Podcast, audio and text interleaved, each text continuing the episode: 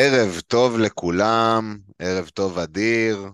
ערב טוב, ערב טוב. לא שמעתם את הקול שלנו הרבה זמן, אבל הנה אנחנו חזרנו, ואנחנו לפני מחזור 22, מחזור של דאבל, אנחנו לפני תקופה שרצופה בבלנקים ודאבלים, ויכול לקרות ולא יכול לקרות, אז באמת מה שאני ואדיר היום רוצים לעשות זה קצת סדר בבלגן הזה, בעיקר אדיר שעשה פרופסורה על הנושא, ויוכל להוליך אותנו דרך השדה מוקשים הזה, אפשר להגיד, שהולך לבוא עלינו, ובעצם נדבר על אסטרטגיית צ'יפים, איזה שחקנים להיזהר מלהביא עכשיו, איזה שחקנים לטרגט, וכו' לתקופה הקרובה, אז בגדול זה פרק שהוא אמור לחיות מעבר למחזור 22, בסוף אנחנו גם נדבר על התוכניות שלנו למחזור הקרוב, אבל רוב הפרק מתעסק בתקופה הקרובה של ה7-8 מחזורים קדימה. בדיוק. מי שמשחק פנטזי, קודם כל, שלום, כיף גדול להיות פה, באמת לא היינו פה תקופה ארוכה, והיה חסר, לי באופן אישי היה חסר הפוד, אני יודע שגם לניר, ודיברנו כל הזמן איך אנחנו מתגעגעים, לצערנו לא כל כך יצא ולא כל כך הסתדר, אבל אני מקווה שהפרק הזה יחזיר אותנו לתלם, כמו שניר אמר, זה יהיה באמת פרק שיחיה קצת יותר מהכמה ימים הקרובים לפני המחזור, זה פרק שאנחנו ננסה לפרק ולנתח את כל מה שעתיד לקרות בחודש, חודשיים הקרובים הייתי אומר, חודש וחצי, ישבתי קצת, קראתי על זה, למדתי פחות או יותר את מה שצריך, ויאללה בוא ניגש ממש לעניינים. אז פרק 14 של פורד בק אחרי 3 חודשים, ואדיר ריפה את זה קצת, בסופו של דבר היה את המונדיאל, יצאנו קצת מהפנטזי, רוב חברי הפוד על הפנים מבחינת דירוג, ודי יצאנו מהסיפור הזה, זה כרוך בהשקעה גם לפני הפוד, גם אחרי הפוד, ובסופו של דבר זה קצת התמסמס לנו, מקווים שעכשיו אנחנו חוזרים לעלות על הגל. אז יאללה, בוא נתחיל. אני רק רוצה לתת משפט אחד, אני רק אמרת רוב חברי הפוד לא זה, אני שנייה מרים לעצמי, עבדכם הנאמן מקום 27,000, המצב טוב, יפה. עונה נהדרת, מקווה שהיא תמשיך. כן, אני יכול גם להגיד שאני יצאתי לפגרה במחזור 16, מחזור מקום 1.9 מיליון, ועכשיו אני על 400,000, 300 ומשהו, 370, משהו כזה, היה לי חזרה די משוגעת, כל דבר שעשיתי פגע, אני עם ברונו מתחילת המחזור, די התנתקתי כזה מהטוויטר ומכל מה שקשור, סוג שלא השקעתי במהלכים שבחרתי בהרכב, וזה שיחק לטובתי בסופו של דבר. אז אתה בעצם אומר למאזינים, אל תקשיבו לנו, תנתקו הכל, תשימו זין, ויאללה, יעבוד לכם יותר טוב. לגמרי, ובנימה זו בוא נתחיל לדבר, ואדיר, בוא תגיד לנו מה אנחנו רואים פה על המסך עכשיו, במיוחד גם למי שישמע אותנו בספוטיפיי, אז ננסה לעשות את זה כמה שיותר ברור. בשלב הזה כן הייתי ממליץ לעבור שנייה ליוטיוב, להסתכל, יש פה את הטבלאות של בן קרלין. דבר אלינו. נכון, אז בן קרלין שהוא בעצם הגורו, והוא המלך של כל הפוסט-פורמנט וכל המשחקים החוזרים, הכפולים, הבלנקים, הוא יודע תמיד הכל מראש, אז באמת הטבלה הזאת היא הכי סופית שיש לנו נכון לכרגע, יש לנו פה הרבה מידע שלא היה ברור הרבה זמן, ומה שהכי הטריד הרבה מאוד אנשים זה הבלנק ב-25, שהוא עכשיו בעצם 99% רשמי, משחק של יונייטד יצא לדרך עוד 40 דקות, היא מגיעה עם יתרון 3-0 נגד פורסט בחוץ, כנראה שהם היו, בוא נתייחס את זה כאילו הם בגמר, כי הם בגמר. הם בגמר. מעשית.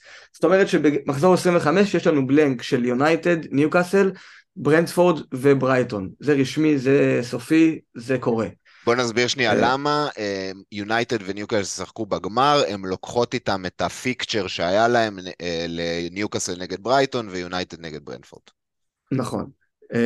עכשיו, קצת לפני זה, כמו שאני מניח שכולנו יודעים, במחזור 22 יש לנו דאבל גיימוויק של Manchester United ושל לידס, בעצם יונייטד ישחקו נגד קריסטל פלאס ולידס בבית, ולידס ישחקו נגד פורסט בחוץ ויונייטד בחוץ, ובמחזור 23 יש לנו דאבל גיימוויק לארסנל ומנצ'סטר סיטי, שהדאבל של ארסנל יהיה ברנטפורד בבית וסיטי בבית, והדאבל של סיטי יהיה אסטון וילה בבית וארסנל בחוץ. גם אלה רשמיים וסופיים, ואפשר לתכנן לפיהם.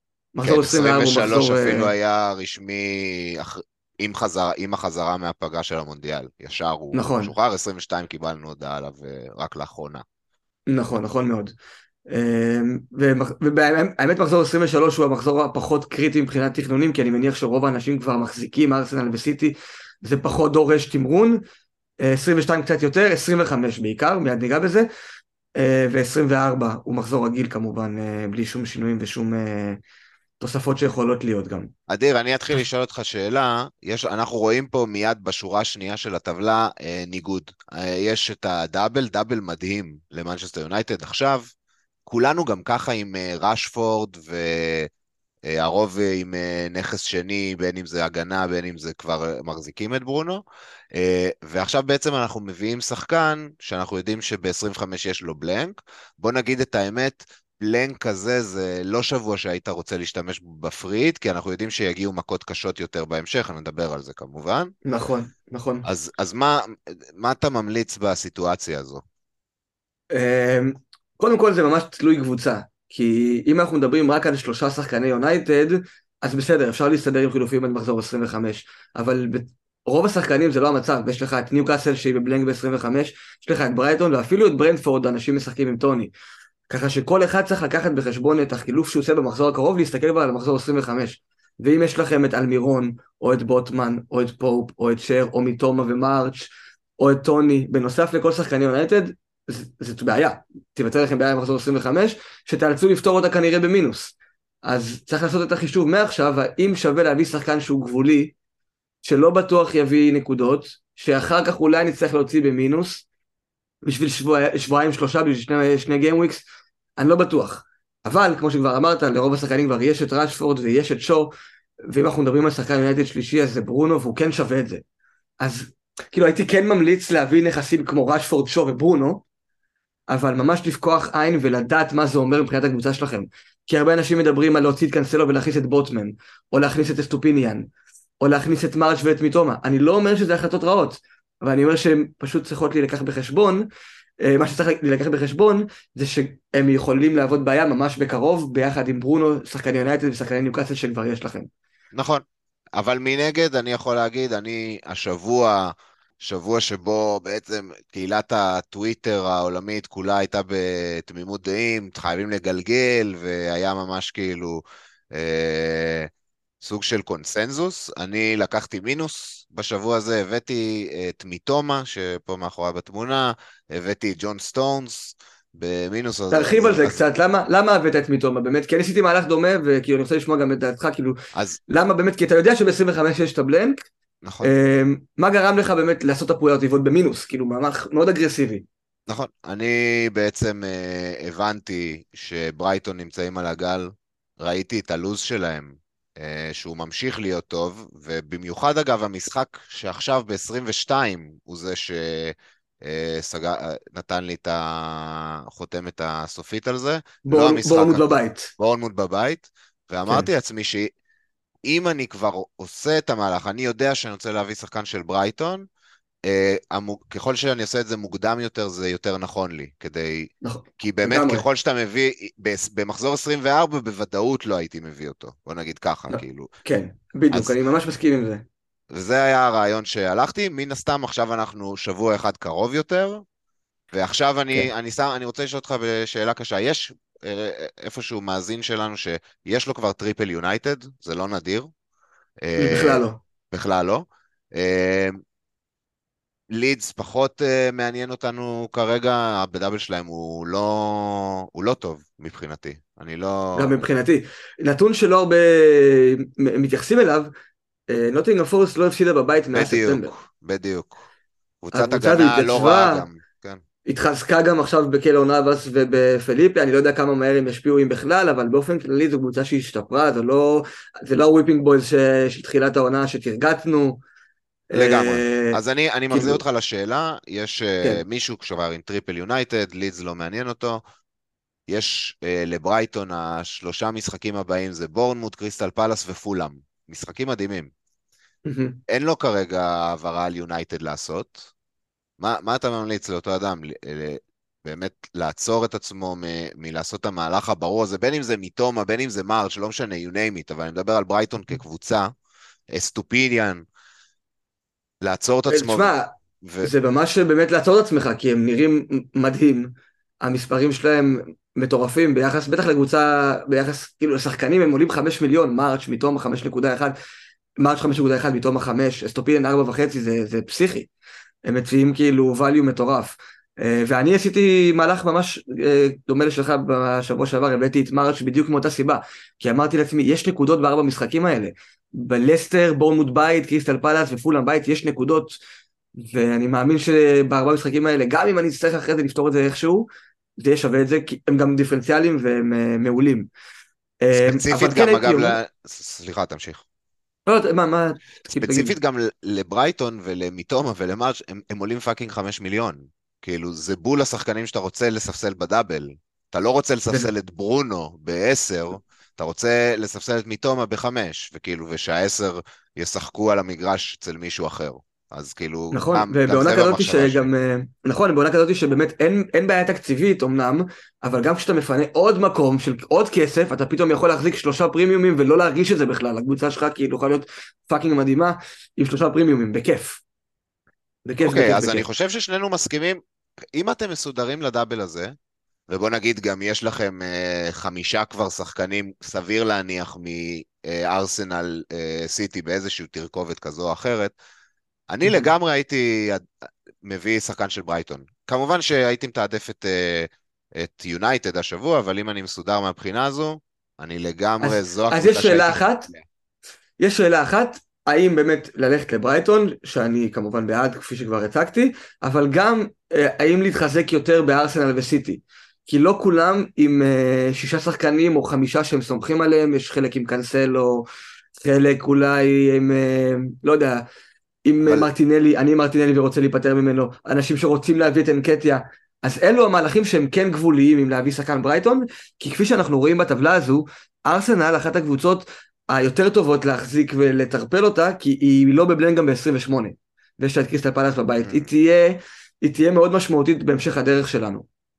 אז להתאבד, לעשות עכשיו מהלך, ללכת לטריפל ארסנל, זה כן משהו שהוא יכול להיות יותר טוב לטווח הארוך, מאשר להביא שחקן של ברייטון, שהם כמובן מדהימים, אבל גם שחקני ארסנל מדהימים. כל שחקן בארסנל מציע value, ומציע איכות, ומציע נקודות כאן ועכשיו, וגם בעתיד כנראה. אוקיי, אז נראה לי מבחינת מחזור 25, אנחנו מאוד נגד להפעיל פריט, ואנחנו כן מאמינים שיש את הזמן להתכונן אליו. אם אתם כרגע עם טריפל ניוקאסל, טריפל יונייטד, טוני ומיתומה, יש כאלה, אז אני אומר... אז אתם חייבים להכתיב את המהלכים מעכשיו לכיוון הזה, זאת אומרת, השחקנים הבאים שיוצאים אצלכם מהקבוצה, זה מניוקאסל ומברייטון, כי אתם לא רוצים לשרוף את הפריט שם, זה לא שווה את זה. נכון, גם אם זה נראה רע, ואני יודע שעכשיו יש מאזין ששומע אותי ואומר לעצמו, לא, אני חייב להשתמש בפריט, כי יש לי את כל השחקנים האלה, ואני לא הולך להרוס את הקבוצה שלי בשביל, אם יש לי את הצ'יפ הזה. תישאר איתנו עד סוף הפרק, כי אנחנו מיד נציג מחזור שבו הפריט תהיה הרבה יותר קריטי, ויש שווה הרבה יותר נקודות. זה קורה עכשיו, אדיר. דבר אלינו על מחזור 28. לא, דווקא התכוונתי למחזור 32, אם בא לך שאני אגיד... וואלה, אוקיי, אז אני בעצמי לא ידעתי את הדבר. אז תן לי רגע לתת לך, ככה תחזור רגע לסלייד הקודם. תשמע את הקבוצות, כן, לזה בדיוק. הקבוצות שיכולות להיות בבלנק ב-32, כל אחד מהסיכויים שלה, אבל זה נראה כאילו... אבל רגע, זה גם יכול לקרות הכל בו זמנית, או זה רק חלק... כן, כאילו, יהיו לך חלק מהמשחקים כמובן התקיימו, כי לא כולם עדיין כבר מצטלבים, אבל זה... נראה לי יש לנו אז משהו ספציפי יותר, כן. כן, אבל אני רק אגיד את השמות, אוקיי? שתבינו כאילו איזה מרכיב זה מהקבוצה שלנו. ברייטון, סיטי, יונייטד, צ'לסי, ניוקאסל, טוטנהאם, לידס, פולהאם, לסטר, וולפס, סאוטהמפטון, וסטהאם, ארסנל ובורנמוט. אלה, כל הקבוצות האלה בסכנת בלנק. עכשיו, לא כל המשחקים במקביל יהיו בבלנק, אבל יכולים להיות לך גם 6 בלנקים מתוך כל 8 המשחקים שהקראתי. אם אתה זוכר, שנה שעברה מחזור 29 או 30, היה לנו מחזור של 4 משחקים. אגב, אני עשיתי שם פריד והבאתי איזה 80 נקודות במחזור הזה. אז... לדעתי הלכת עם סון קפטן וזה השתלם בענק, הוא נתן צמד. לא זוכר מה היה. כן. הפריט הזה שיחק אותה בענק, והיו אנשים שחשבו שעדיף כאילו להתכונן, לעלות עם 8 שחקנים. אחי, אני עשיתי מינוס כדי להביא את חימנז, לעלות עם 10, הוא קיבל אדום, הבאתי 60 נקודות, התרסקתי. הוא היה אצלי גם, דרך אגב, הוא היה אצלי גם באדום, בפרי. אבל מי שהביא בפרי, שיחק אותה. אני הייתי עם ג'וני שנתן גול. נתן גול על התחלה, כן. נכון, נכון. מי שעשה שם פרי, שיחק אותה, והשנה המחזור הזה נראה כמו מחזור שכאילו אין דרך לצאת ממנו, בלי פריט או מהלך של dead end לקבוצה ווילד קארד מיד אחריו, אבל כאילו פריט נראה הרבה יותר מתבקש. אני אתן את האני מאמין שלי לגבי פריט בשלב הזה, אני תמיד משתמש בפריט בבלנקים, אני אסביר למה, כי כשאתה, יש גם גישה שאומרת לעשות את, להסתדר בבלנק ואז בדאבל להביא בדיוק את השחקנים הכי טובים לדאבל. עכשיו אני לא פוסל את זה, אבל האני מאמין שלי אומר שאני עושה את הפריט, אני לא רוצה שיהיה מצב שהקבוצה המקורית שלי עקפה בנקודות את הקבוצה שיצרתי בפריט. ובבלנק גיים וויק אני בוודאות יודע שזה לא המצב. בדאבל גיים וויק אתה פתאום יכול להוציא, להרכיב כל מיני דאבלים מקריסטל פלאס, כי יש להם דאבל, ואתה מוציא את ה... טריפייר שלך לאותו שבוע, והוא מביא את ה-12 נקודות, ובבלנק גיימוויק זה לא יכול לקרות לך, אז זה אני מאמין שלי מהבחינה. כאילו בעצם אתה אומר מחזור כמו בלנק גיימוויק, שהוא יהיה מחזור עם סקור נמוך, אני מעדיף להביא את המקסימום נקודות האפשרי, וכאילו בעזרת הצ'יפ הזה, ובמחזור כפול שבו יהיה הרבה נקודות, אני אמצא את הדרך הטבעית להביא את הנקודות האלה. בדיוק. אז אני לא אעלה עם 15 דאבלים, אבל אני אעלה עם 8 דאבלים, ועוד 3 סינגל טובים, כאילו. אתה כאילו תחזיק באותו מחזור את השחקנים המרכזיים, אתה תתרגט את מה שצריך לתרגט, כי אני איתך, אגב, באותה דעה, כאילו, ואיתך לגמרי שותף, כאילו, לכל המחשבות האלה, גם הקבוצות האלה שאנחנו מדברים עליהן פה, תחשבו שאם כל הקבוצות האלה לא משחקות, במחזור הזה, אתם לא רוצים 3 שחקנים של ברנטפורד באופן קבוע, אתם לא רוצים 3 שחקנים של קריסטל פלאס באופן קבוע. בדיוק. תביאים אותם למחזור אחד בפריט, משחקים אותם נגד אברטון בבית, נהנים מהנקודות, ושולחים אותם בדרכם. את שחקני, נגיד, אם עכשיו יש לך מחזור כפול מטורף לניוקאסל, ארסנל, סיטי ויונייטד, וואו, איזה יופי, תעשה פריט, תביא המון שחקנים טובים משם. אבל גם לא תעשה פריט, יהיו לך גם שחקנים טובים משם. כאילו, הקבוצה שלנו בפנטזי, כרגע בנויה משחקנים טובים מהקבוצות האלה. אני לא רואה צורך בפריד למחזור כפול. אז עכשיו, בוא נראה באמת, אתה אומר, יש לנו חתיכת בלנק גיימוויק בגיימוויק 32, אבל תקן אותי אם אני טועה בעצם, איפה יהיו פחות משחקים, ב-28 או ב-32? על פי ה... אני חושב שב-32 אמורים להיות פחות משחקים. קודם כל כבר עכשיו ב-28 יש לנו כבר 4 משחקים שהם confirmed, והם טובים לנו.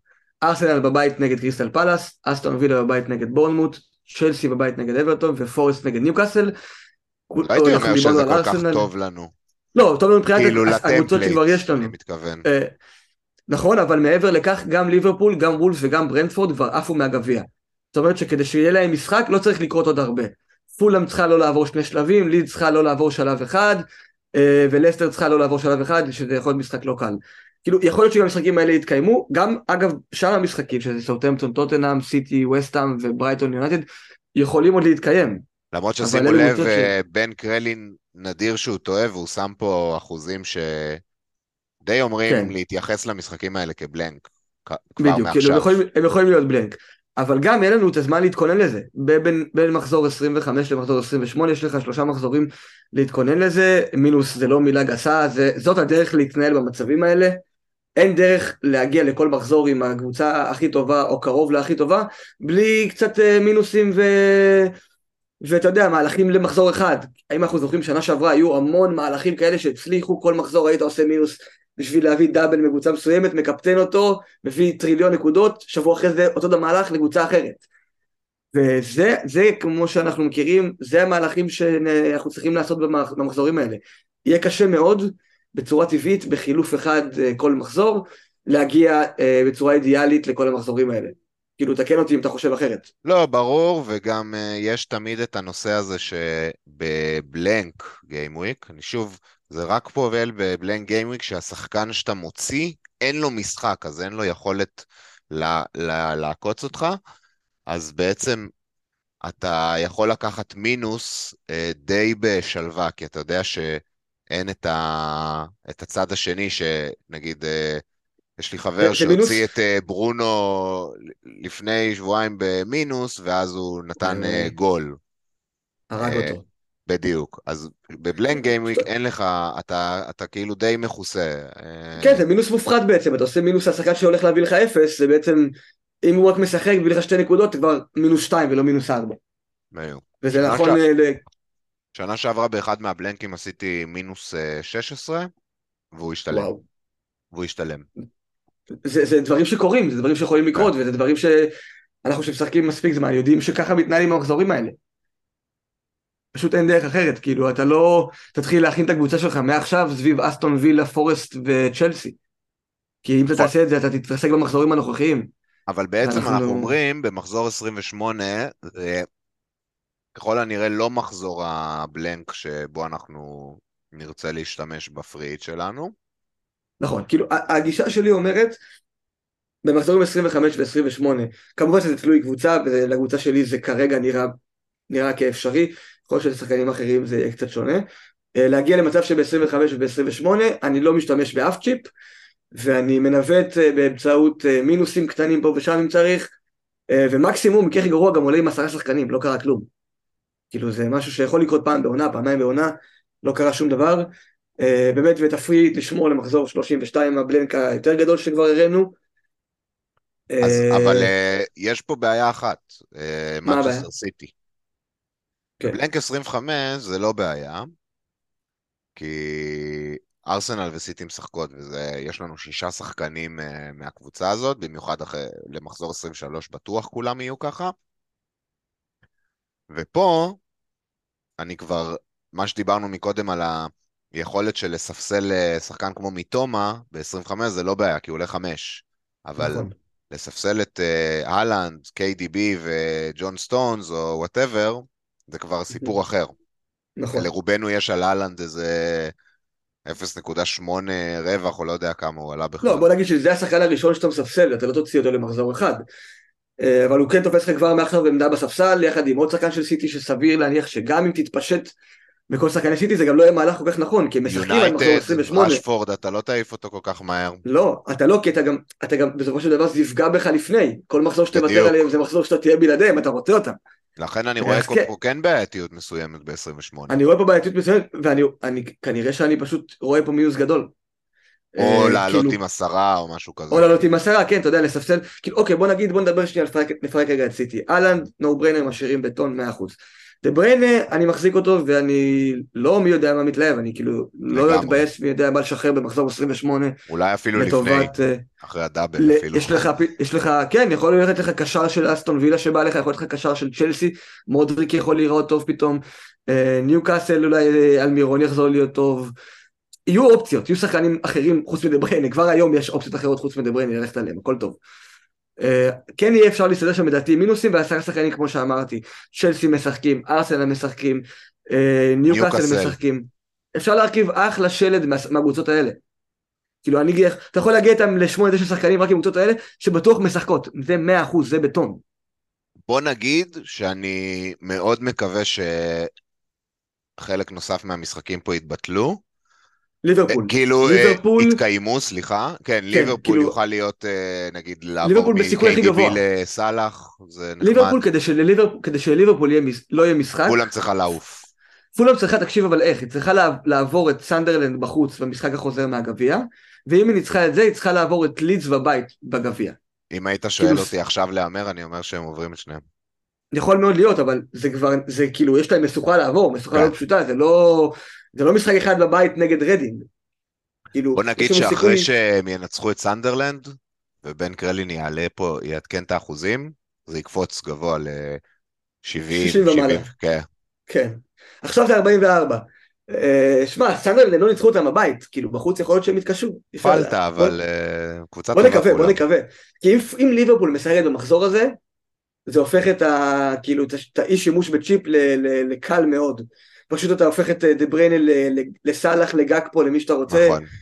זה מביא טרנט להגנה, מביא רוברטסון, מביא דארווין, יש לך אחלה קבוצה לבנות בקלות, באמת, זה כאילו, זה יהיה ממש מהלכים קלים, והקבוצות יהיו ממש דומות של רוב השחקנים, כאילו. רגע, בעצם, או וולפס או ליברפול מתקיים.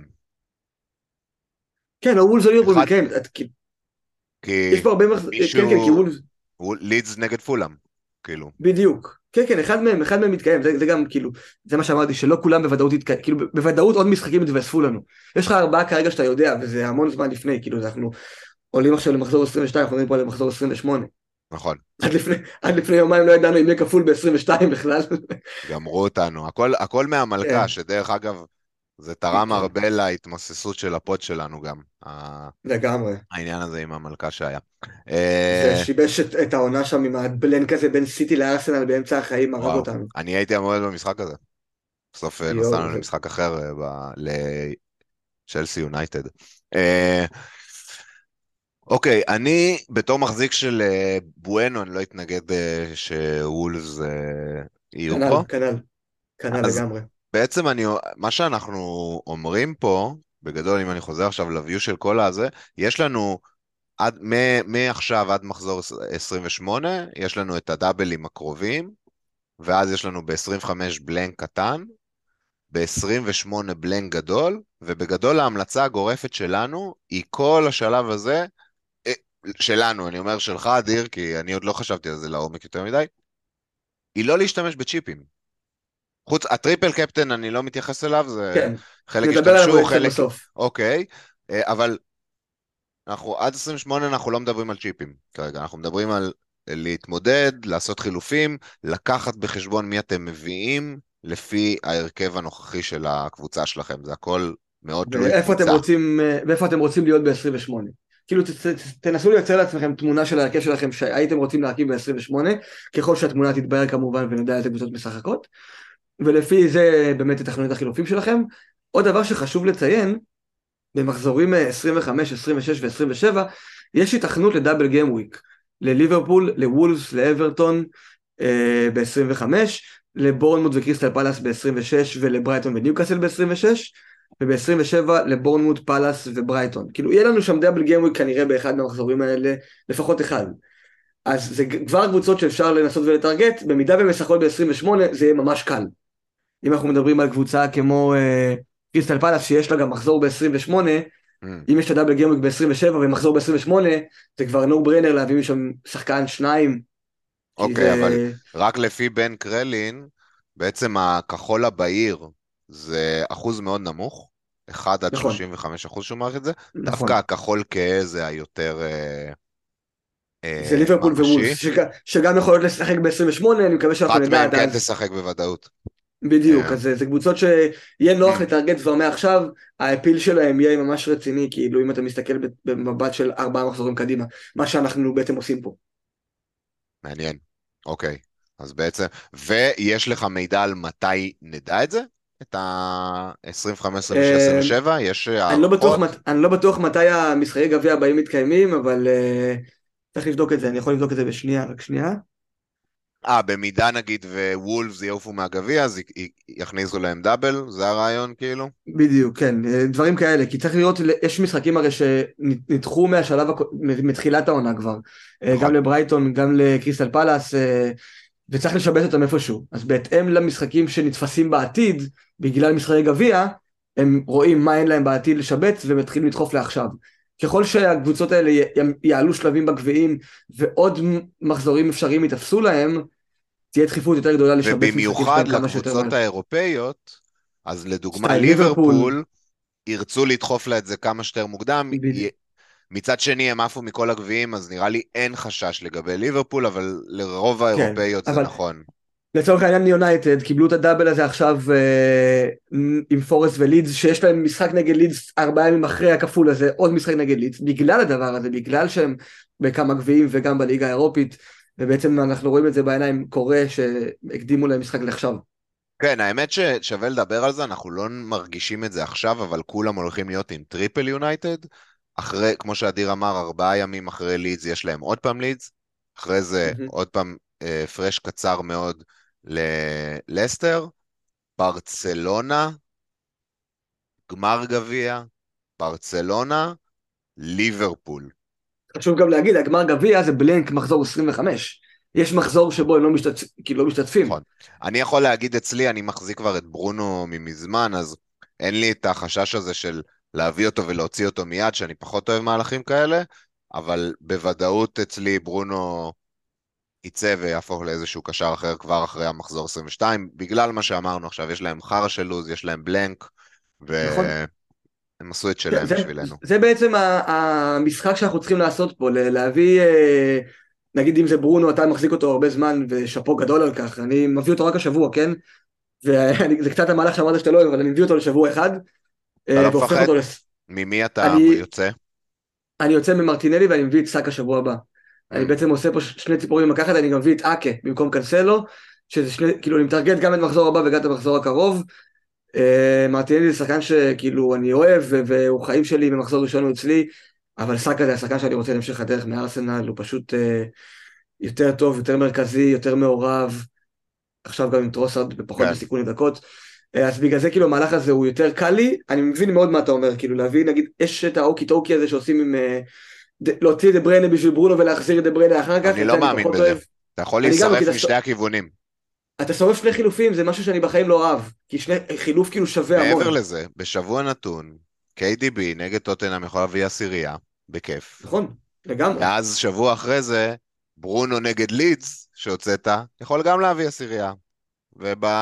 ודווקא השחקן בדאבל לא יביא.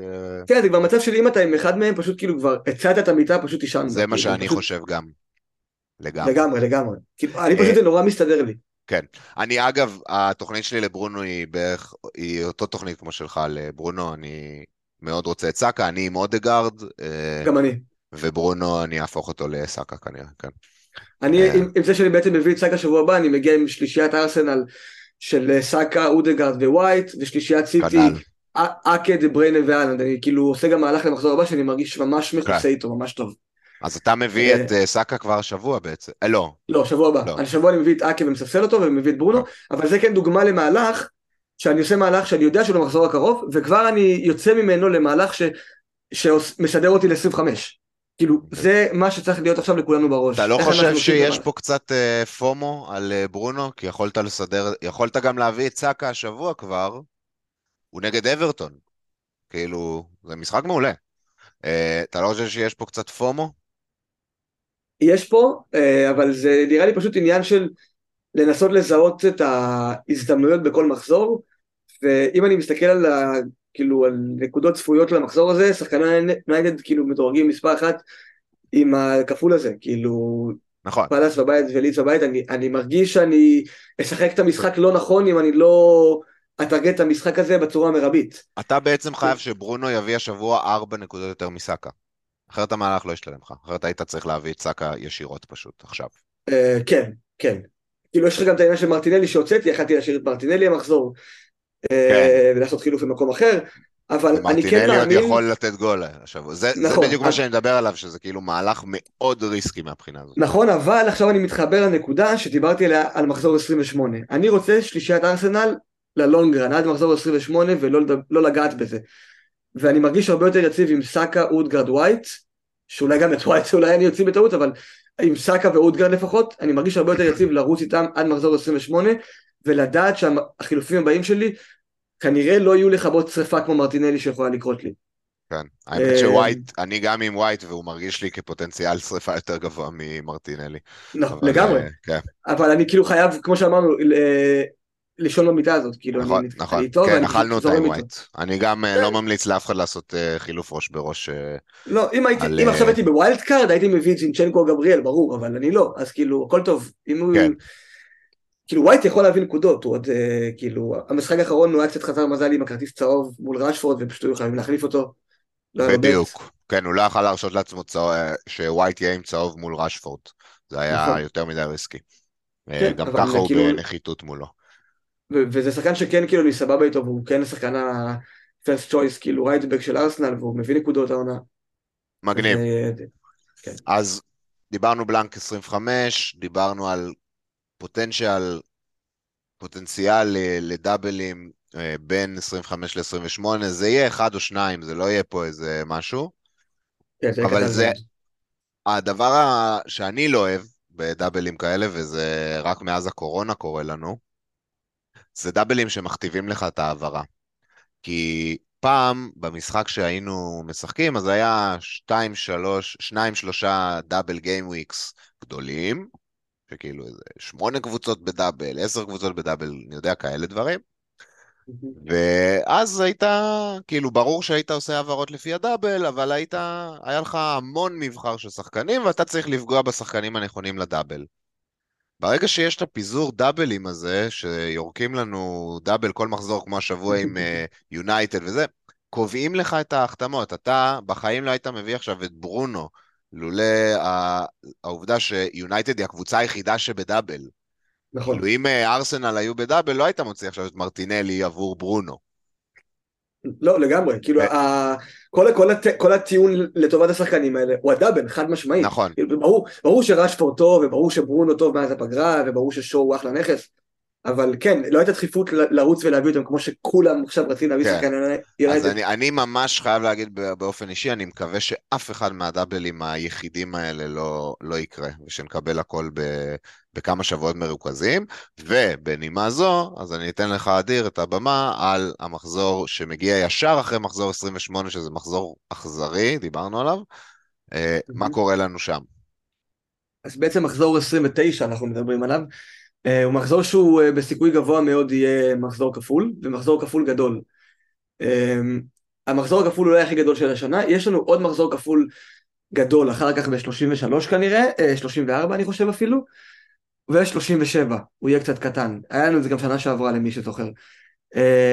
אבל יהיה מאוד מעניין לראות את איך באמת ניגש למחזור כפול גדול אחרי מחזור בלנק. כי כנראה שתהיה שם דרך יציאה עם ווילד קארד. אני באופן אישי, זה התכנון שלי כרגע. זה מאוד ראשוני, אנחנו עוד לא יודעים איזה דאבלים יהיו שם ומה יהיה, אבל יכול להיות לך מצב לצורך העניין, שהקבוצות שיש להן משחק ב-28, הקבוצות הבודדות שיש להן משחק ב-28, גם כופלות ב-29. ואז אם אתה מביא את השחקנים משם, אתה מסודר לשני המחזורים האלה, אתה לא צריך להשתמש בווילד קארד, אתה לא צריך להשתמש בשום דבר, אתה יכול להתכונן... לא יודע, כי...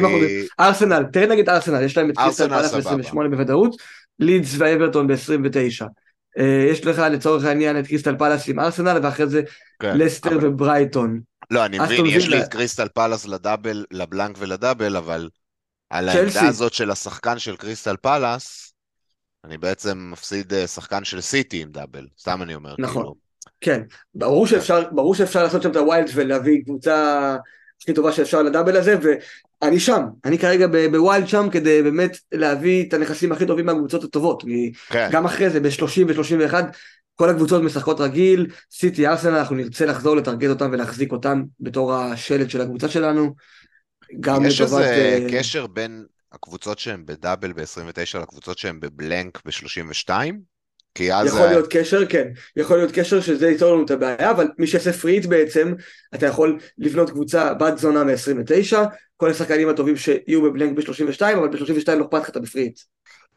נכון, אבל זה כן אומר שאתה לא יכול לעשות בנצ'בוס בדאבל הגדול הזה. אתה יכול לעשות בדאבל של 33 או 34. שאתה לא אבל מתכונן אליו עם ווילד. אתה לא מתכונן אליו עם ווילד, בדיוק. אבל השאלה, אולי אנחנו עדיין לא יודעים מה יהיה, אבל יש אפשרות שהדאבלים של 29 ו-34 יהיו לאותן קבוצות. ואז אם אתה תעשה ווילד ב-29, עם הבת ל-29, זה יכול להרכיב לך גם את הבנץ' ל-34. ואל תשכח גם שיש לך 3 חילופים לעשות שם, מינוס אפשרי שאתה יכול לעשות, כדי להגיע לבנץ' בוס של 15 שחקנים עם כפול, שזה כולנו אוהבים, זה החלום הכי גדול של כל מנג'ר בפנטזי, לראות את הדבר היפה הזה.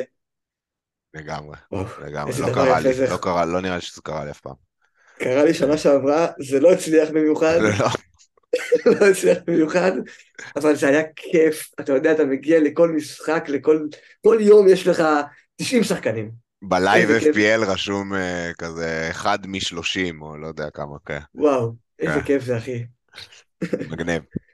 אז, אוקיי, אז מבחינת מחזור 29 אין לנו עדיין מידע, אני מבין. כל מי שמסומן פה בכתום אגב, שזה הרבה קבוצות, זה לייקלי על פי בן קרלין, יעני, יש סיכוי גבוה, וזה קבוצות מפחידות, לידס, יונייטד, ליברפול. שים לב על מה קורה, למה יש להם כאילו סיכוי גבוה לזה? כי הם בבלנק בסיכוי גבוה ב-28. אז יצטרך להיות שם, כאילו, יצטרך להפוך את הקבוצה. אתה מבין? זה בדיוק מה ש... תראה, יש, אני לא חשבתי על זה יותר מדי מראש, ואני עכשיו כאילו מקבל את המידע ואני מנסה לחשוב על זה, אז יש איזה משהו שאומר לי שיש פה גם איזה מהלך של... אני לא יודע מתי יודיעו על הדאבלים ב-29, זו השאלה, אבל לבנות את עצמך ל-29, מעכשיו, מאחרי 23 כאילו, לבנות את עצמך ל-29, את הפרי תעשות ב-28, אבל אז אתה מגיע ל-29, אתה יכול לדחוף שם גם בנץ' בוסט, כי אתה מגיע מוכן, זה הרי קבוצות שגם ככה יש לנו עכשיו בסגל. אתה יכול. זאת אופציה. ואז אני נתקע ב-32, זה העניין, כאילו. נכון. אבל אתה כן תוכל... אבל יש לי וויילד. אני יכול לרסק את הקבוצה שלי ב-32, ואז לצאת ממזה בוויילד קארד.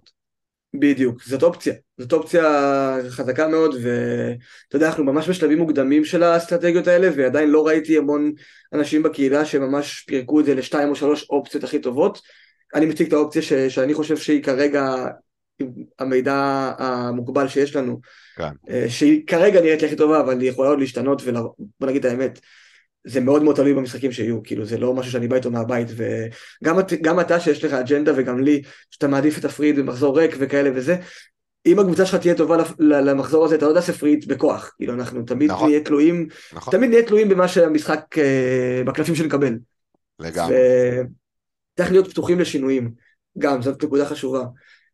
לבוא עם רצון מהבית זה טוב, ובדרך לשחק את המשחק זה טוב, וזה חשוב וזה נכון, אבל השלבים האלה מוכרעים על פי מה שנותנים לנו בעצם, כמו עכשיו עם הכפול הזה של יונייטד, שאנחנו תזים בפיו, וגם בהמשך יהיו מהלכים שיכתיבו את עצמם, כמו שאמרת גם, וזה גם חלק מהמשחק. נכון.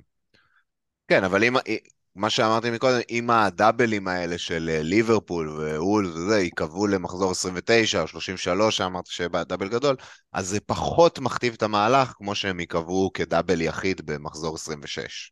ואז, נכון, שזה אוקיי, אנחנו לא רוצים אני לזה. רוצה טריפל ליברפול, ואני אהפוך את הקבוצה שלי סתם, שחקנים שאני לא רוצה להוציא, אני חייב להוציא, גם חלק מפומו, גם בגלל שהמתמטיקה היא פשוטה, 2 יותר גדול מאחד, ו...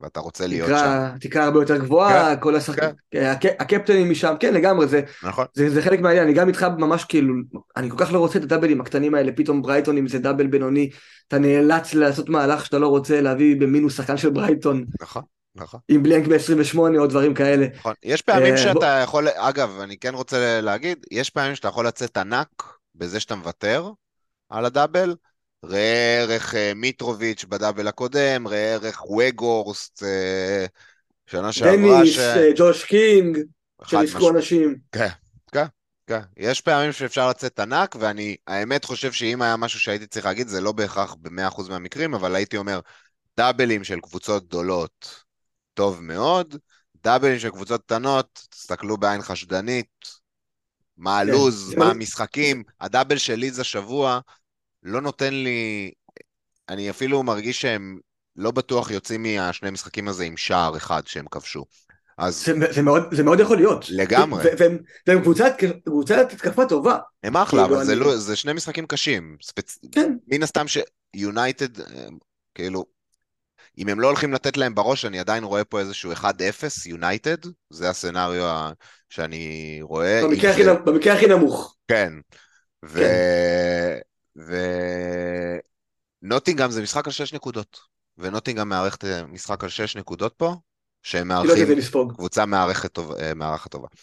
אז זה דוגמה לסוג של להביא השבוע את ניונטו, אני לא אומר שזה רע, ואגב, אם באמת אתם משחקים עם 7 שחקני התקפה, כאילו, ויש לכם איזה מישהו, אנדריאס או משהו כזה, אז זה יכול להיות אפילו אחלה להביא אותו, אבל לא הייתי משנה את הסטרקצ'ר של הקבוצה שלי בשבילו, כי זה דאבל פשוט לא... לגמרי, כאילו, מה שכן הייתי אומר, שללידס כן יש משחק ב-25, אז אם במקרה, לקבוצה שלכם זה מתאים כרגע להפוך נגיד את ארצ'ר או איזה גרינווד שהוא גופה, להפוך לניונטו שמשחק על חשבון אנדריאס במחזור הזה ולהרכיב אותו, בדיוק. זה יכול להיות אחלה פאנט. אחלה משחק ב-25.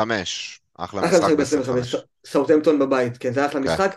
אבל כמו שאמרנו בתחילת הפרק, פריוריטיז, כאילו אתה רוצה להביא עכשיו שחקני יונייטד, אתה רוצה להביא את הארסנלים הנכונים, לכפול הבא ולהמשך, אתה רוצה להביא את שחקני סיטי, אז כמה זה באמת חשוב להביא עכשיו את ניונטו, אני בכוונה גם לא אומר רודריגו, כי שמעתי שמועות שרודריגו פצוע, אגב, למי שמאזין ומחזיק אותו, שמועות על פציעה אפילו יכולה להיות ארוכה, קראתי איפשהו שחודש וחצי, זה טוב לניונטו דרך אגב, זה טוב לניונטו, יכול להיות שבארנפורד יעזור לשחק, כן, אבל זה כן משהו שצריך לידס המסכנים, גם ב-29 הדאבל שלהם, כולל ארסנל בחוץ פלוס משהו, אז שוב, כנראה לא יהיו הטארגט המרכזי שלנו גם ב-29. כן, בואו, הם גם לא איזה קבוצה שמי הציג הנכסים מי יודע מה, לא, כאילו, אני לא רואה, קודם כל אישית לא ראיתי הרבה הייפ עליהם, אבל גם ה... לא, גם, אני חושב שהיא אחת הקבוצות הבודדות שלא היה לי שחקן שלהם העונה, כאילו, לידס. וואלה, לי לא היה שחקן שלהם העונה. סליחה, היה לך ארונסון אולי? לא, לא היה לי ארונסון. לא, גם לא רודריגו. לא היה לי לימס. הריסון, סליחה, כן, הרזקתי את הריסון, כמובן האופציה הכי גרועה. זה היה תחילת העונה שלי. ככה זה היה נראה. לא מזכירים. קיצור, יפה. אז עשינו קצת סדר, אני מקווה, בבלנקים. יש פה המון סימני שאלה, ואנחנו... נקבל את המידע, מתי המשחק גביע הבא? תן לי שאני אסתכל על זה בטלפון. המשחק גביע הבא. בוא נראה. הנה. מחזור הגביע הבא ב7.2, עוד שבוע. אז... לא, אבל זה רק פולה משחקים. לא, בעצם ב1.3, סליחה. המחזור הבא. אז יש עוד הרבה זמן עד שאנחנו נקבל יותר קונקרטיות לגבי 28-29. כן. אנחנו כבר רגילים לזה, אבל כמו שלא ידענו על 25 עד עכשיו, או על 22 עד לפני כמה ימים. האמת שלגבי 25, כאילו יש מצב, אם יונייטד לא היו מפרקים את פורסט בראשון, אנחנו עד עכשיו לא היינו יודעים מה קורה ב-25. עכשיו זה ממש ברור לנו, אבל זה יכול להיות גם גבולי, כאילו עד ממש הרגעים האלו. נכון. אז אתם יודעים, להיות עם יד על הדופק, מקווה שיהיו עוד פרקים שלנו להאזין להם, כי אנחנו נשתדל להיות על זה, וגם אם לא, אגב, גם אני וגם ניר תמיד זמינים בטוויטר, ובפרטי למי שיש את המספר טלפון, ומי שלא יכול לבקש בכיף, כאילו, אנחנו תמיד פה כדי לעזור, בכיף, כאילו, בשמחה. מגניב יהיו, ואנחנו נחזור לכושר, זה יותר מסודר, ובואו נסיים, שללה שאל אותנו בטוויטר כמה שאלות, מי השלישייה המומלץ מיונייטד? אני חושב שאדיר אמר את זה כבר, שו, רשפורד, ברונו, זה הנכסים מספר אחד. אני כן רוצה להגיד כמה דברים. אם אין לכם כסף לשו, שו היום 5.3 או 5.2, מרטינז ואוורן וואן-ביסאקה, הם ניילד, הסיבה שאני לא אומר ורן כי הוא פציע, אז אני כבר הייתי הולך על מרטינס ווואן-ביסאקה, בעיניים שלי, אני כנראה שהמהלך שלי יהיה הגנת יונייטד השבוע, כי אין לי, יש לי את ברונו ורשפורד רק, ויש מצב שאני הולך על ארון וואן-ביסאקה, אני לא רואה פוטנציאל התקפי משהו, אני יודע שהוא נתן גול, אני יודע, אבל אני לא רואה במשחק של יונייטד משמעותית פוטנציאל התקפי משהו, יש מצב שאני כאילו ילך על אופציה זולה יותר פשוט, בגלל הבלנק ב-25, אני רוצה יכולה להיות לי האופציה פשוט לספסל לדוגמה את וואן-ביסאקה, במקום לבזבז על זה חילוף. אז זה הכיוון שלי, אני לא חושב שיש הבדל גדול. אני רוצה לחזק לך את המחשבה, ולהגיד שכרגע, ממש ברגעים אלו, ממש Manchester United משחקת נגד פורסט, במשחק השני של חצי הגמר הגביע, ודלות לא בסגל. אז אני חושב שכן, זה בשורה ממש טובה למי שרוצה להביא וואן-ביסאקה. 4-2 או 4-1 חברים, בגלל זה אני אומר. כן, הוא זול והוא אמור לשחק, והוא בסדר גמור, ושו באמת, המספרים שלו מבחינה התקפית לא קיימים. אתה יכול להסביר לי למה הוא עלה עם ההרכב הכי חזק שלו ב-3-0? כי ברן ומרטינז לא שיחקו בשני המשחקים האחרונים בגביע, ומאז משחק הליגה האחרון היה שבוע וחצי, אז הוא רוצה להכניס אותם קצת לעניינים, אני מניח, כן, כמובן שלא דיברתי איתו. ברונו, קסמיירו, למה הם משחקים היום? אתה יודע, ברונו זה יצור מיוחד, הוא לא נפצע, ברוך השם שבריא, הוא משחק כל 3 ימים 90 דקות, בעצימות הכי גבוהה שיש, זה השחקן. בגלל זה הוא גם כזה טוב, אני חושב, זה חלק כמו ששק אומר, the best ability is availability. אני, ברונו זה השחקן פנטזי שאני הכי אוהב, אני אוהד ליברפול, כולם יודעים את זה, אני מאוהב בברונו כשחקן, וזו הסיבה שגם הדאבלים שהיו ידועים להם, אבל שחזרנו מהמונדיאל ורציתי להחזיר לעצמי קצת את הכיף מהפנטזי, אמרתי שאני עולה עם ברונו לא משנה מה, זה ישתלם בענק, אז זה סוג ההחלטות שמשתלמות ב-FPL חברים, זה הדברים האלה. ברונו שזה שחקן, מבחינת פנטזי, מה זה מוכח? האמא שלו מוכחים, כאילו. בדיוק, זה גם מה שקרה לי להתאהב בו מראש, כן. הוא אגדה. זה עונה של איזה כמעט 2020, מה זה כזה? כן, העונה שלפני העונה שעברה. הוא נתן עונה חולנית, ו... אני מאמין שהוא יכול לחזור, לא יודע אם למספרים האלה, שזה באמת יוצא מן הכלל.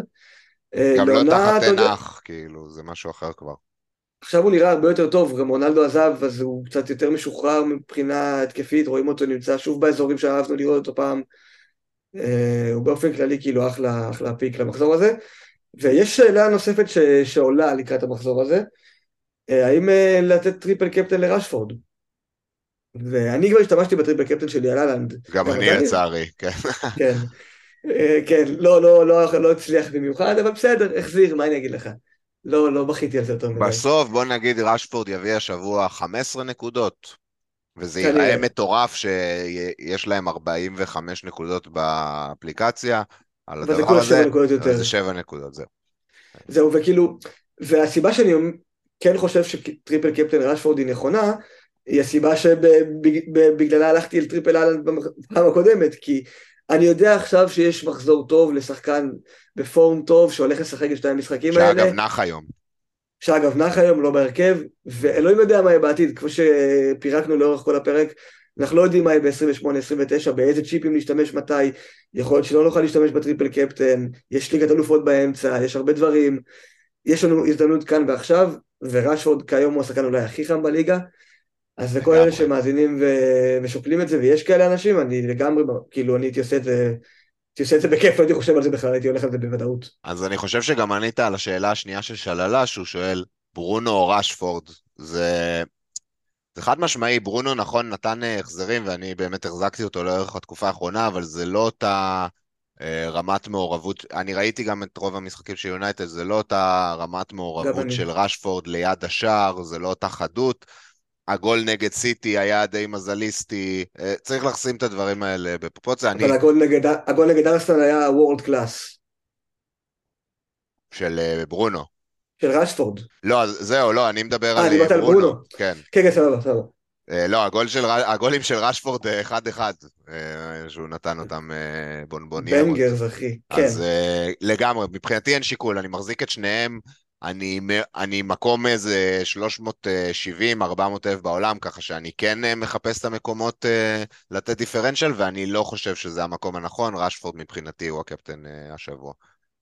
כן, הוא מאוד מאוד יציב, ואנחנו יודעים על רשפורד שאומנם הייתה לו שנה שעברה שנה קשה, אבל זה כן שחקן שיודע להיות השחקן הזה שמביא החזרים שבוע אחרי שבוע. נתן עונה כזאת של פנטזי.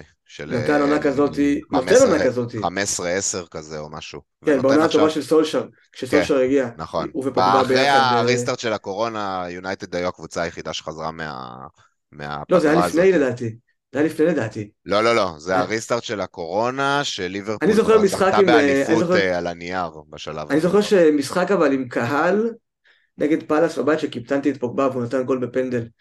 זה היה נראה לי עם סולשר, אבל יכול להיות שזה היה אחרי. בכל מקרה, כן. סוף העונה הזאת נתנו איזה משחק או שניים עם קהל גם, היה איזה משהו כזה. יכול להיות, לא באמת חשוב. בכל מקרה, כן, אני כאילו מסכים איתך לגמרי, שברונו הוא אחלה אופציה, דיברנו עליו ארוכות, הוא שחקן של כולנו, אני מביא אותו במינוס, כאילו כן, לא צריך להרחיב, אבל רשפורד זה כרגע כאילו, שחקן מספר אחד ב-FPL, כאילו. ברור. לא, כי גם אתה מביא את ברונו, כי אתה משווה את ברונו למרטינלי, אבל ברגע שאתה עושה השוואה בין ברונו לרשפורד, אז רשפורד הוא האופציה יותר טובה מבחינת. חד משמעית, לא הייתי מסתבך עם זה. יש אנשים שהלכו על ברונו במחשבה גם שהנקודות שלו הן יותר דיפרנציאליות, אבל בסופו של דבר, כאילו זה לא משנה כמה שחקן מוחזק, אני רוצה את זה, שיביא יותר נקודות בסופו של דבר, זאת המטרה. כן, בוא נגיד קודם כל, בדאבל האחרון לפני שני מחזורים, ברונו הביא 19, רשפורד הביא 11 נראה לי. אז נכון. יש פה, כן, זה לא 100% כאילו. לא, זה לא תלוש, לקפטן ברונו לא תלוש בכלל. גם יש את הנושא של הקפטנים, שברונו על קפטן, סליחה, על פנדלים, שברונו על פנדלים.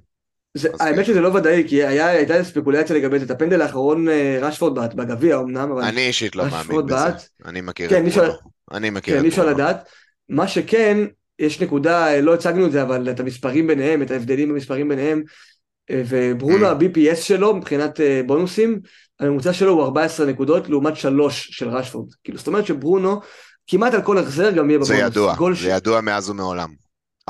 אסיסט מספיק לו ל3 בונוס, בדרך כלל. אם זה לא משחק שמישהו נתן צמד וכאלה. נכון, כל מישהו אחר לא בלט לטובה, ברונו תמיד יהיה שם. וזו עוד נקודה לטובתו, אז כאילו זה כן אומר שיש שאלה, למרות שגם אני וגם אתה תמימי דעים שאנחנו נקפטן את רשפורד, והיינו מטרפלים את רשפורד אם הייתנו אפשרות, כי הוא פשוט בפורום חולה והוא שחקן מצוין, אבל גם ברונו הוא אחלה פיק, אם אתם אולי רודפים קצת ובא לכם ללכת טיפה מחוץ לקופסה, זה לא מהלך רע. דרך אגב, רוצה לשמוע משהו מצחיק, אם עדיין היה לי את הטריפל, עדיין לא הייתי הולך עם רשפורד, הייתי הולך עם הלנד מחזור הבא. זה אני. כן, זאת גם אופציה, כאילו, לא פחות טובה. אוקיי, שאלה שואל גם לאן נעלמתם, ענינו על זה מקודם, התמסמס, זה לא פשוט, אנחנו מקווים לחזור, ונשמח כמובן גם לפידבק שלכם, לייקים, האזנות, שאלות בזה, כדי להרגיש שזה מגיע למישהו. שאלה אחרונה שהוא שואל, האם אקה הפך לבנקר בסיטי? אתה הזכרת מקודם שהוא יהיה הרכש שלך השבוע, אז מה, דבר, בוא באמת נדבר, היה את הדדליין דיי, אפשר אולי לתת כמה מילים על זה, קנסלו עזב את מנצ'סטר סיטי, מפנה לנו שם עמדה שהייתה, הרגישה מולחמת לרגליים של קנסלו, ובשבועיים 3 הוא פתאום עזב את הקבוצה, אז דבר איתנו על זה. סיפור הזוי, כאילו, אני לא רציתי להביא אותו אחרי הפגרה, אחרי המונדיאל, אבל אמרתי, תשמע, אני חייב, זה קנסלו.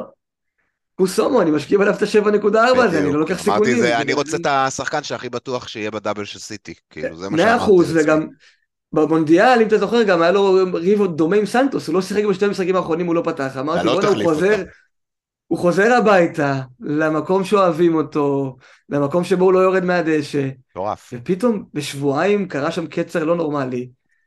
זה נקודה רעה לחובתו של פאפ דרך אגב, כאילו זה לא התנהלות שאני בתור אחד שתמיד מחמיא לפאפ ואף עליו ומחשיב אותו לאחד המנג'רים הגדולים בעולם, זאת לא התנהלות בריאה לדעתי. זוכרת כאילו... לירוי סאנה, אחד הקשרים השמאליים הכי טובים בליגה, שנעלם תוך חודש. נמחק ופשוט עזב לביירן, אותה ביירן. אותה בעיה, אשכרה. יש שם דפוס. אז כן, כאילו, קנסלו עזב והשאיר חור מטורף בקבוצה שלי ובלב, בסיטי הסתתרו בלעדיו. זה הסיפור, כאילו סיטי, פאפ עשה שם משהו, אחרי המונדיאל עשה שם שינוי באיך שהם משחקים, באיך שהם נפרסים על המגרש, באיך שהמערך שלהם בנוי בעצם, והוא לא צריך את קנסלו לדבר הזה. בגלל זה גם קנסלו עזב, כי הוא הבין את זה. שהוא לא חלק מהבנייה מחדש של סיטי באמצע העונה, שזה קצת מוזר שדבר כזה קורה, אבל זה קורה, ואני כן חושב שלאקה יש תפקיד חשוב בדבר הזה, במערך החדש הזה של סיטי. בתור מגן שמאלי או בלם בעיניך? בתור מגן שמאלי, שריקו לואיס משחק, הוא נהיה הקנסלו הקודם, שנכנס לשחק את הקשר הזה באמצע שמנהל את המשחק, ויוצר עומס בקישור, ואקה בצד שני לא עושה את זה, אקה פשוט הופך להיות סוג של בלם שמאלי, כן. והוא יכול גם לשחק כמובן כבלם שמאלי, אבל בצד שמאל כרגע התחרות שלו היא סרחיו גומז. ולא רואה דקה. לא רואה דקה ולא יראה דקה גם במשחקים של סיטי, סביר להניח, כי סיטי רודפים אחרי ארסנל.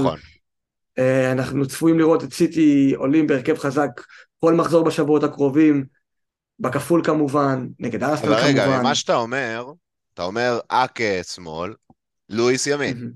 אז יש לך 1.5 מיליון עודף ללכת על לואיס, למה לא? אבל על לואיס יש לך גם בעיה נוספת, יש לך גם את ווקר, וגם את סטונס שיכול לשחק מגן, וכרגע יש הרבה בלמים קשירים, גם דיאס קשיר, גם לפרוט קשיר. אבל אף אחד ממי שהזכרת לא יכול להיות הקשר מדומה הזה, או מה שקנסלו היה עושה, זה רק ריקו לואיס יכול להיות. ווקר גם עושה את זה לא בצורה מספיק טובה, לא בצורה מספיק טובה, אבל הוא כאילו מנסה, הוא כן כאילו, הם כן נפרסים ככה למגרש, זה לא עובד. וראינו תוצאות לא טובות של סיטי גם בגלל זה. נכון. אבל ריקו לואיס, אם אנחנו נעבור על המספרים שלו לאחרונה, יש משחקים שהוא לא שיחק בהם, יש משחקים שהוא ירד דקה 50, יש משחקים שהוא עלה במחצית, יצא במחצית. כאילו, אני כן יותר מעדיף את הנעיצות המדומה הזו של אקה. כאילו, פפ דיבר גם על ריקו לואיס וגם על אקה בצורה טובה, אז אני לא הייתי פוסל את ריקו לואיס לגמרי, כאילו... פשוט אני חושב שאני כמנג'ר פנטזי, אני אוהב לשחק עם שחקנים טיפה יותר בטוחים. אני כן מרגיש שבמצב הזה יש טיפה יותר ביטחון באקה, לי יש יותר ביטחון באקה. אני מסכים איתך. אני כאילו רואה אותו עולה ביותר הרכבים, אני רואה אותו יותר חלק מה... כרגע אם אתה אומר לי מה הרכב הכי טוב של פאפ, אני רואה בו את אקה. ואת לואיס, אבל תגיד לי גם את לואיס בו, נכון? אני אגיד לך בו את לואיס, אבל תשמע, אני רואה את ווקר במשחק קשה מול מרטינלי, אני רואה את ווקר כאילו עולה למשימה. נכון, נכון. הוא עשה את זה נגד יונייטד, ושמר את רשפורד די בהצלחה, כאילו... נכון, נכון, נכון. הוא תמיד יהיה שם למשימה ההגנתית, לקשר השמאלי החזק נגד טוטנהאם, נגד רשפורד, כן, כן, כן. כן, זה בדיוק מה שיקרה, וכאילו, נגיד ריקו לואיס נגד ארסנל פתח, אבל יצא דקה 57, נגד וולף יצא במחצית, נגד סיטי היה על הספסל, נגד סאות'המפטון היה על הספסל, נגד צ'לסי שיחק 5 דקות, נגד צ'לסי המשחק לפני שיחק מחצית, אין שם כאילו רציפות של 90 דקות אחרי 90 דקות, שזה בסופו של דבר מה שהיינו רוצים, כי אנחנו כן מדברים על הקבוצות העתידיות שלנו, שאנחנו כן במצבים מסוימים נרצה למתוח את הקבוצה, אנחנו יכולים להגיע למצב שאנחנו נזקקים לקצה הספסל, אנחנו כן רוצים את כל 15 שחקנים כאופציה פעילה. נכון. ואם יש אופציה להביא שחקן שאנחנו כן מאמינים שיהיה יותר נעוץ, שווה ללכת עליו. ומישהו שמחזיק את סטונס, אני לא כזה מעודכן על החומרה של הפציעה שלו, אבל יש הרבה... כן, הבנתי שזה אמסטרינג, אנחנו נצטרך לחכות לשמוע מה פפ אומר, אבל כן הייתי חושב שבגלל הפציעה של סטונס, אקנג'י, אופציה טובה. אם אנחנו שומעים שסטונס בחוץ לשבועיים 3, הוא גם אופציה סבבה, הוא גם משחק, יותר משחק ולא משחק, מביא נקודות, גם לרוב בבונוסים, גם אופציה טובה, לדעתי רק טיפה יותר טוב, טיפה. כן, כנראה שאני, גם מישהי עם סטונס, יצטרך לעשות איזשהו מעבר ראש בראש למחזור הבא של... אבל מה שאני עושה, אני כרגע כביכול מספסל את סטונס למחזור הקרוב, אני מספסל גם את אקה. אני מספסל את הקרוב, אני מביא אותו ומספסל אותו. מספסל אותו כאילו בידיעה שהוא כנראה לא ישחק את המחזור הקרוב, אבל בתקווה שאם הוא כן חוזר לקשירות, אז אני יודע שיש לי סבירות אגואל לקבל ממנו פעמיים בדאבל, כי הוא שחקן מפתח בהגנה, וההפרש שם הוא גדול, ההפרש בין המשחקים. כי כשהוא קשיר הוא כאילו ה-number 1 defender של Manchester City. כרגע כן, וגם פפ צריך אותו. פפ חולה עליו ופפ צריך אותו, והוא משחק ממש טוב. כל המשחקים האחרונים, כאילו זה ממש חבל שהוא נפצע, כי הוא היה בתקופה ממש טובה, ואני באופן אישי לא החזקתי אותו, אבל אני שמח לראות אותו חוזר לעניינים, כי יש קטע עם בלמים של פפ, שכל פעם מישהו אחר יוצא מהרוטציה ונשרף, כאילו כל בלם יהיה הכי טוב בעולם, שחקן העונה לפני שנתיים, שחקן העונה, כל בלם יהיה הכי טוב בעולם, ל3-4 חודשים, תחשוב, סטונס היה הבלם הכי טוב בעולם, הביאו לו דיאז על הראש, הוא נהיה הבלם הכי טוב בעולם, לפורט בא, נהיה הבלם הכי טוב בעולם, זה קורה כל הזמן, ועכשיו אקנג'י, ועכשיו אקה, עכשיו אקנג'י הוא השחקן שמשחק הכי הרבה דקות בהגנת סיטי העונה, הזוי לגמרי. לגמרי, זה עזוי לגמרי, אבל אנחנו כן יכולים כאילו לקחת מזה מסקנות, ושסטונס טוב הוא משחק, אז כן הייתי משאיר אותו במקומך הספסל על המחזור הזה, ומחכה לראות מה קורה במחזור הבא. זה מה שאני עושה.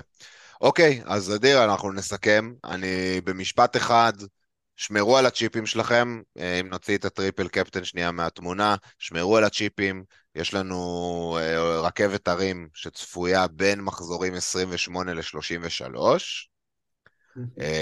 ששם כנראה נזדקק באמת בצורה...